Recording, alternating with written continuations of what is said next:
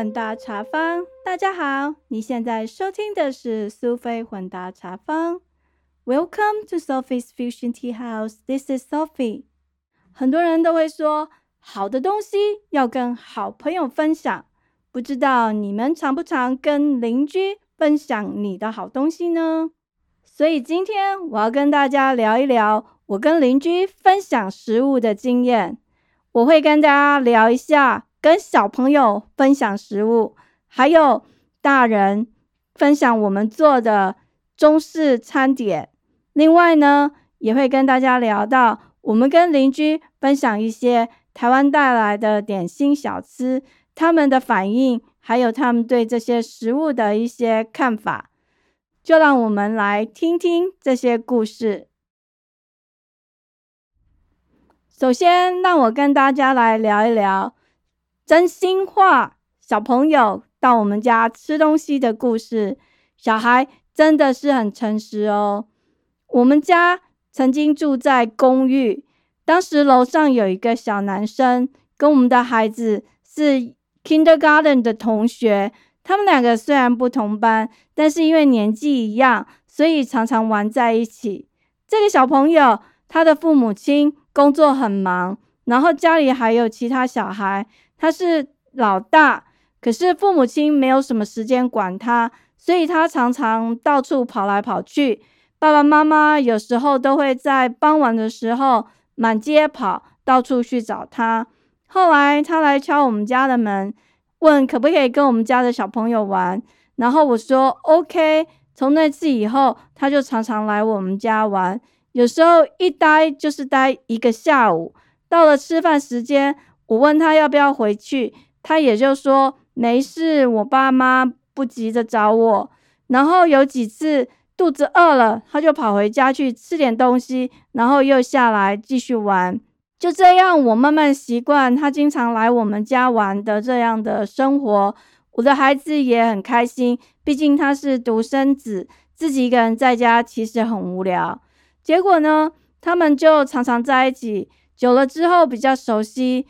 有一两次，我就问这个小孩要不要在我们家吃东西。一开始他很犹豫，但是后来他父母亲跟我们也熟了，而且觉得他在我们家玩其实比较放心，不用担心他在社区到处跑，有时候要花一两个小时都找不到他，所以他们也热得轻松。那有一次他在我们家，可能两个小孩玩得太激动了，就在那边拳打脚踢的。他真的肚子饿了，那我就问他说：“Do you want anything to eat？” 那他犹豫了很久，就问我说：“What do you have？” 我跟他说：“嗯，We have organic milk and some cookies. Do you want some？” 他说：“OK。”那我就把那个 organic milk 倒给他喝。他喝了一口，忽然间就，What？What are you guys eating? This is like a Water，哦，他觉得那个 organic milk 味道太淡了，喝起来很像水。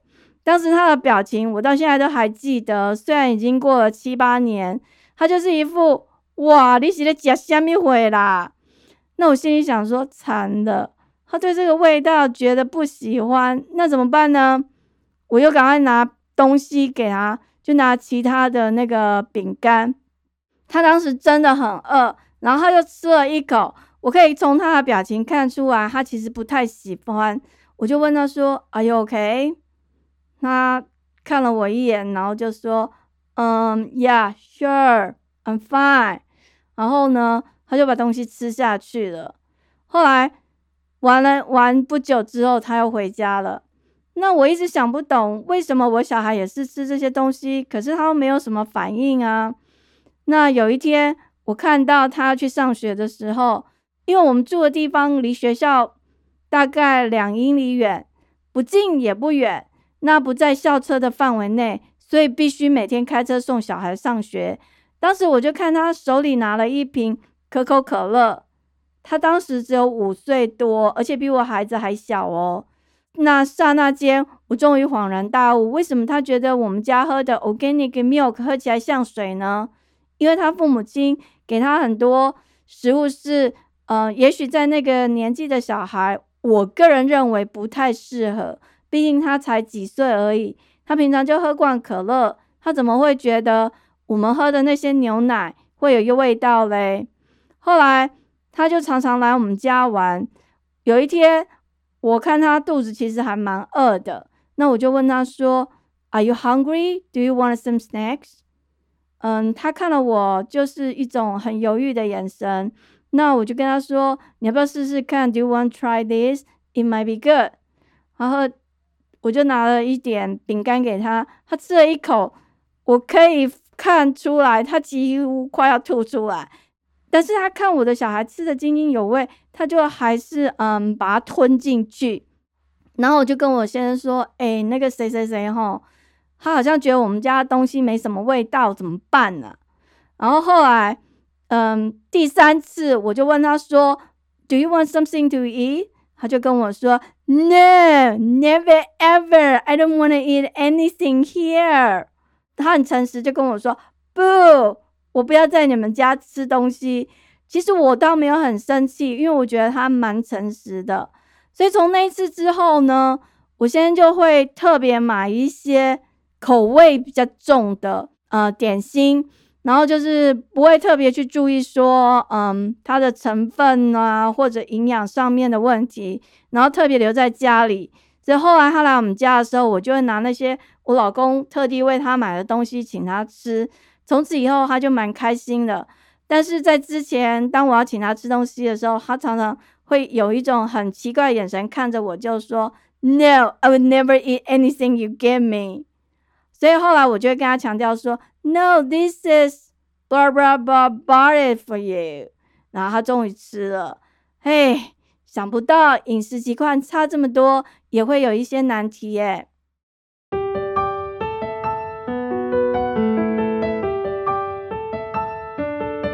接下来我要跟大家分享一下我跟邻居分享食物的一些趣闻跟经验。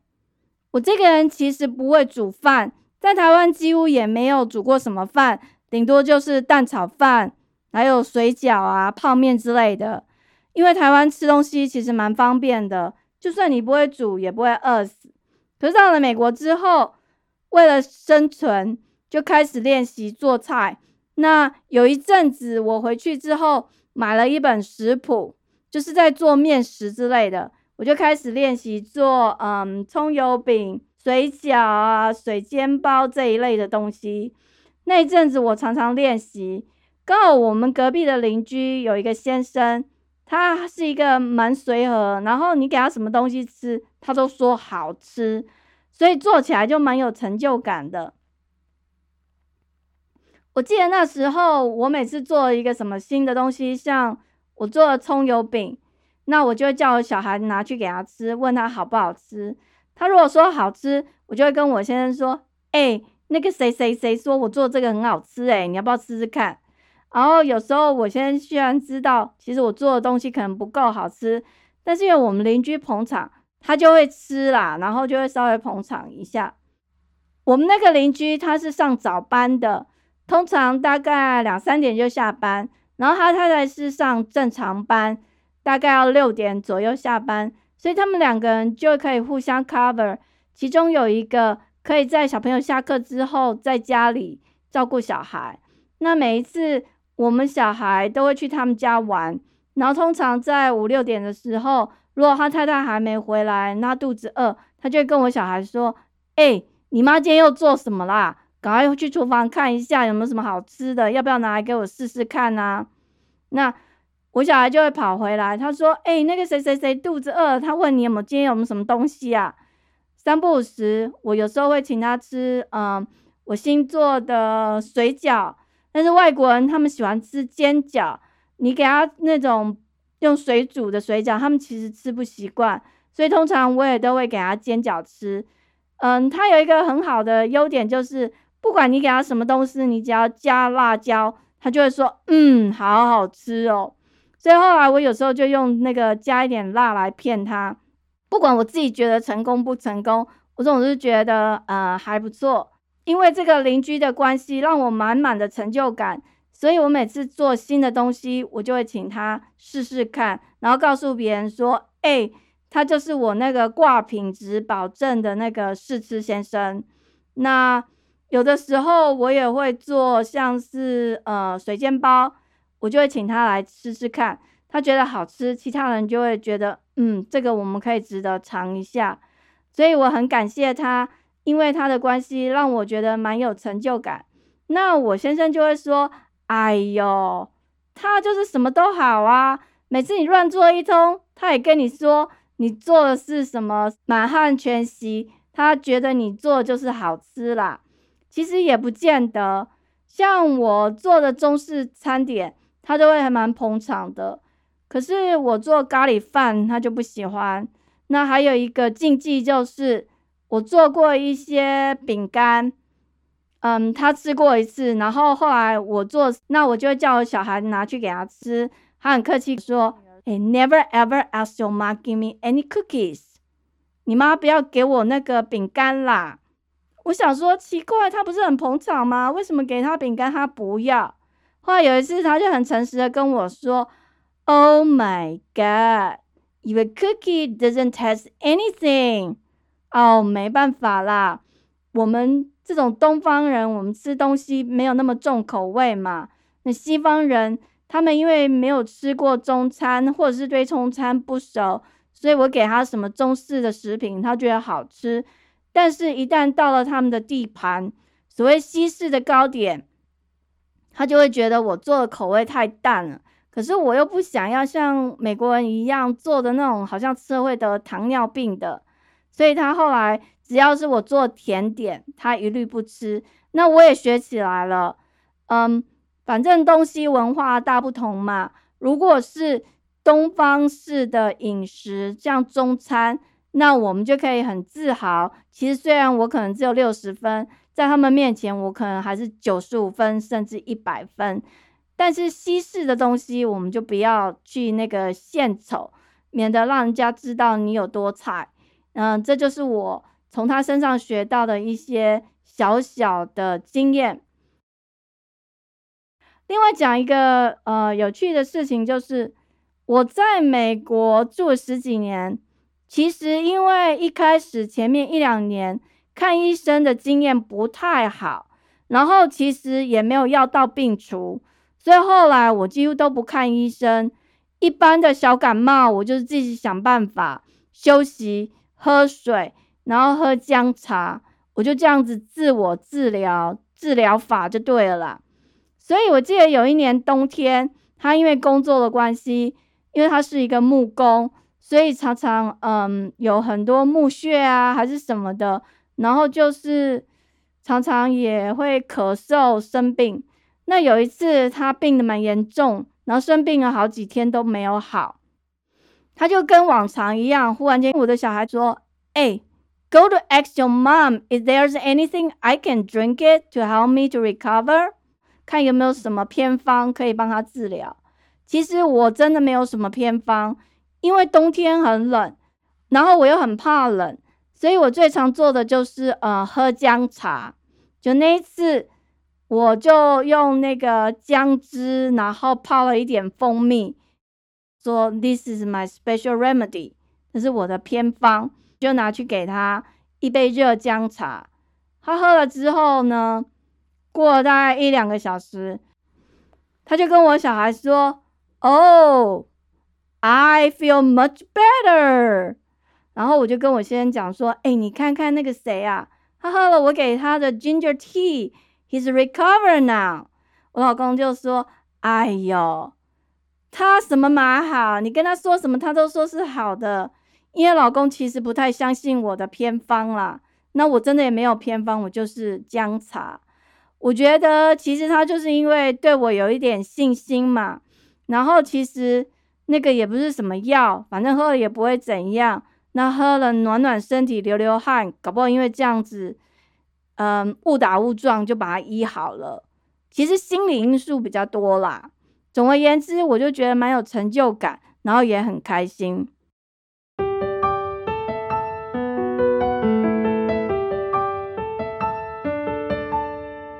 另外我想要跟大家聊一下，就是嗯，跟外国人分享我们的那个台湾的点心。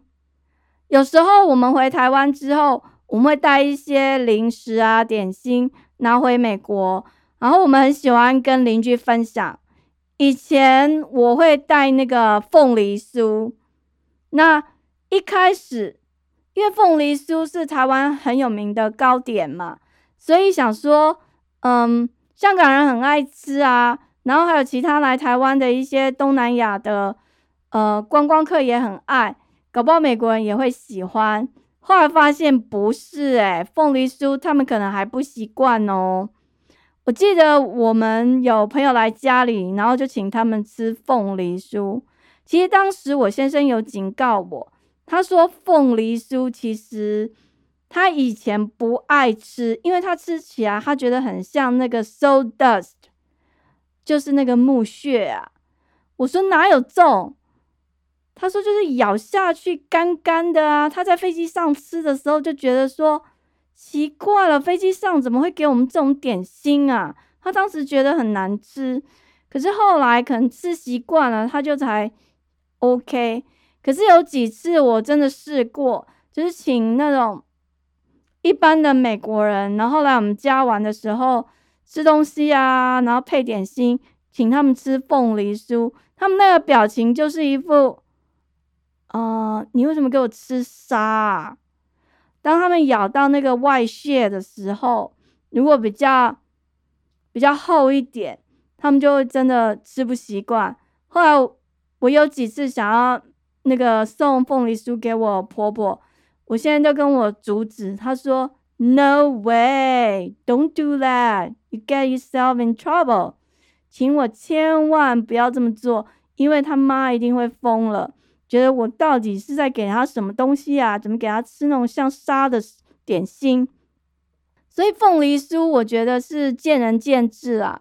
后来我们当然也有遇到几个吃过几次喜欢的，不过经验上来看，如果对东方文化没什么接触的人，真的他们还吃的不太习惯。那另外一个很有趣的就是，我个人很喜欢吃一些日式的东西，像那个日本的那个尾鱼糖，我就请邻居吃过。那因为尾鱼糖不知要怎么翻译，所以就跟他们说 tuna candy。他们吃进去的时候，就是那个表情很好笑，就是一副哇。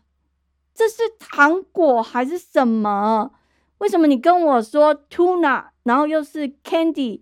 其实是因为翻译的关系嘛。我们翻译尾鱼汤，所以在他们的感觉应该是甜的，可是吃进去是尾鱼的味道，虽然是有一点点甜，可是就是怪怪的。有几次有一些人直接吐出来，然后当然还有一些比较客气一点的就。嗯，很勉强吞进去。后来我发现，算了，以后这种东西就留着自己吃好了，反正还蛮宝贵的，千万不要随便浪费。那还有一个就是干贝糖，我非常爱，而且干贝其实蛮贵的。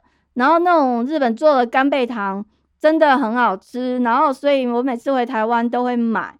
然后因为蛮贵，其实还蛮舍不得的。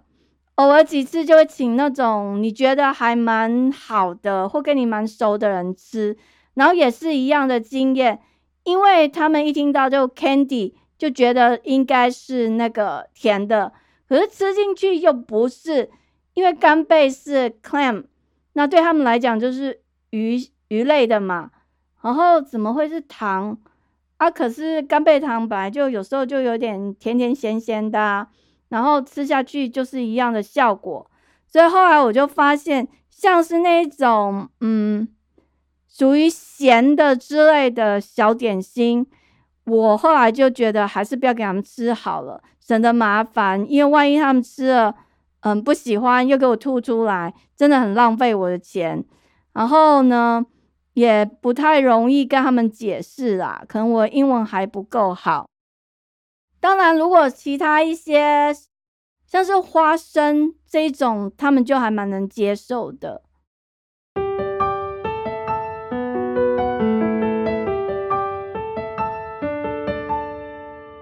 那另外我要跟大家聊到一个就是我们那个邻居的太太她很有趣她喜欢我做葱油饼。然后我有教她做有一次去他们家就从呃开始调面粉，然后加葱啊什么这样子，整个手续做下，大家都还蛮高兴的。那因为他知道葱油饼只有加葱、面粉、盐，然后还有油，然后他就说他觉得很好吃。那为了减肥，后来有一阵子，他就常常拿那个葱油饼来当一餐饭吃，然后他觉得减肥效果还不错，所以他也很喜欢。那虽然我曾经教他做过，可是后来他自己试了，他还是做不成功。所以他常常就是叫我做，然后呃送他吃。平常我做这些我也觉得 OK 啦。后来有一阵子我就有一点懒，然后我就不想做。有一天我就开车去那个亚洲超市，我就买了那个“亿”字头开头的葱油饼，那是算是比较高价的。然后我个人也很喜欢，因为我就买了自己要的，然后又多买一两份。然后就拿去，因为我懒得做嘛。但是我小孩又常常去他们家玩，玩他们的玩具、他们的游泳池之类的。我还是觉得不好意思，应该蹲青木林一下。那既然我没有做，我就买送给他。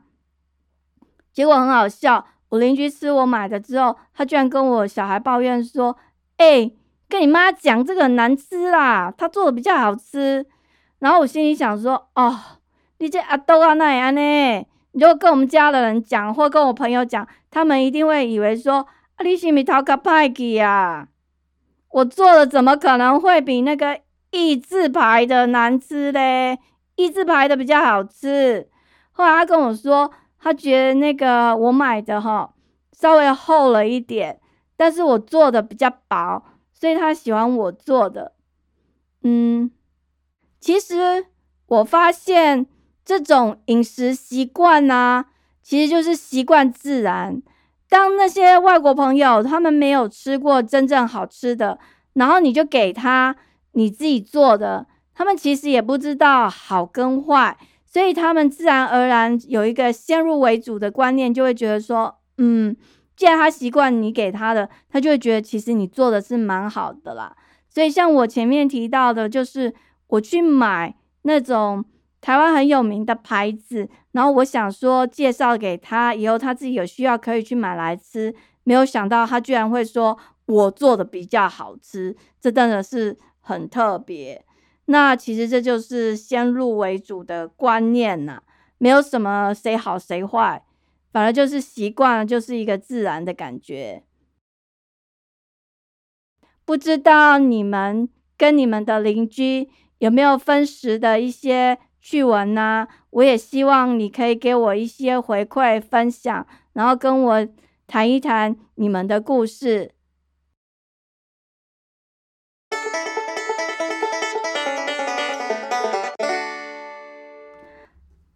最后，我要跟大家分享一下听众的回馈，在六月三十号播出的第三十集《Restroom Toilet》，不憋尿不用忍。安心自在如厕，性别友善厕所，中性厕所供你选。还没听过的朋友们，欢迎你点进去第三十集听听看哦。那就让我念一下这位听众在七月二日写给我的留言。这集换音乐喽，三十集了，不容易啊。分享一下上过的特别厕所。第一个，小时候亲戚家曾经养猪，厕所没有马桶，而是粪坑，还设在猪圈中。去他们家最怕上厕所，因为一边要注意不要跌进粪坑，一边会看到矮墙旁有大猪走来走去。第二，记得三色初响的临时厕所吗？也是粪坑哦。三。两年前去肯雅看动物，草原上的厕所外观是帐篷，里面有木头椅子，中间挖洞，下面用桶直接排泄物。第四，最意外的是，俄罗斯森林厕所其实没有厕所，是塞车太久，导游叫大家下车去路边的森林解放一下，和爬大山的状况很像，只是没想到出国也会这样上厕所。哎，因为疫情宅在家，听了你的节目，勾起了很多回忆，笑脸。呵 呵非常感谢这位听众分享不同地区不同方式的上厕所经验，真的让人大开眼界。看来到大自然解放的方式，不论哪个国家或地区，应该都是挺相似的。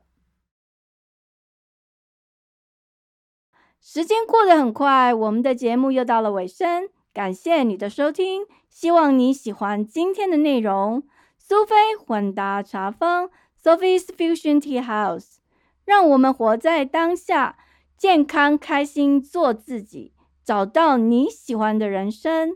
如果你喜欢这个节目，请记得把苏菲混搭茶坊 （Sophie's Fusion Tea House） 分享给你的朋友，请给我一些回馈，这是帮助苏菲混搭茶坊。Sophie's Fusion Tea House 成长最好的方式，谢谢您，我们下次见，拜拜。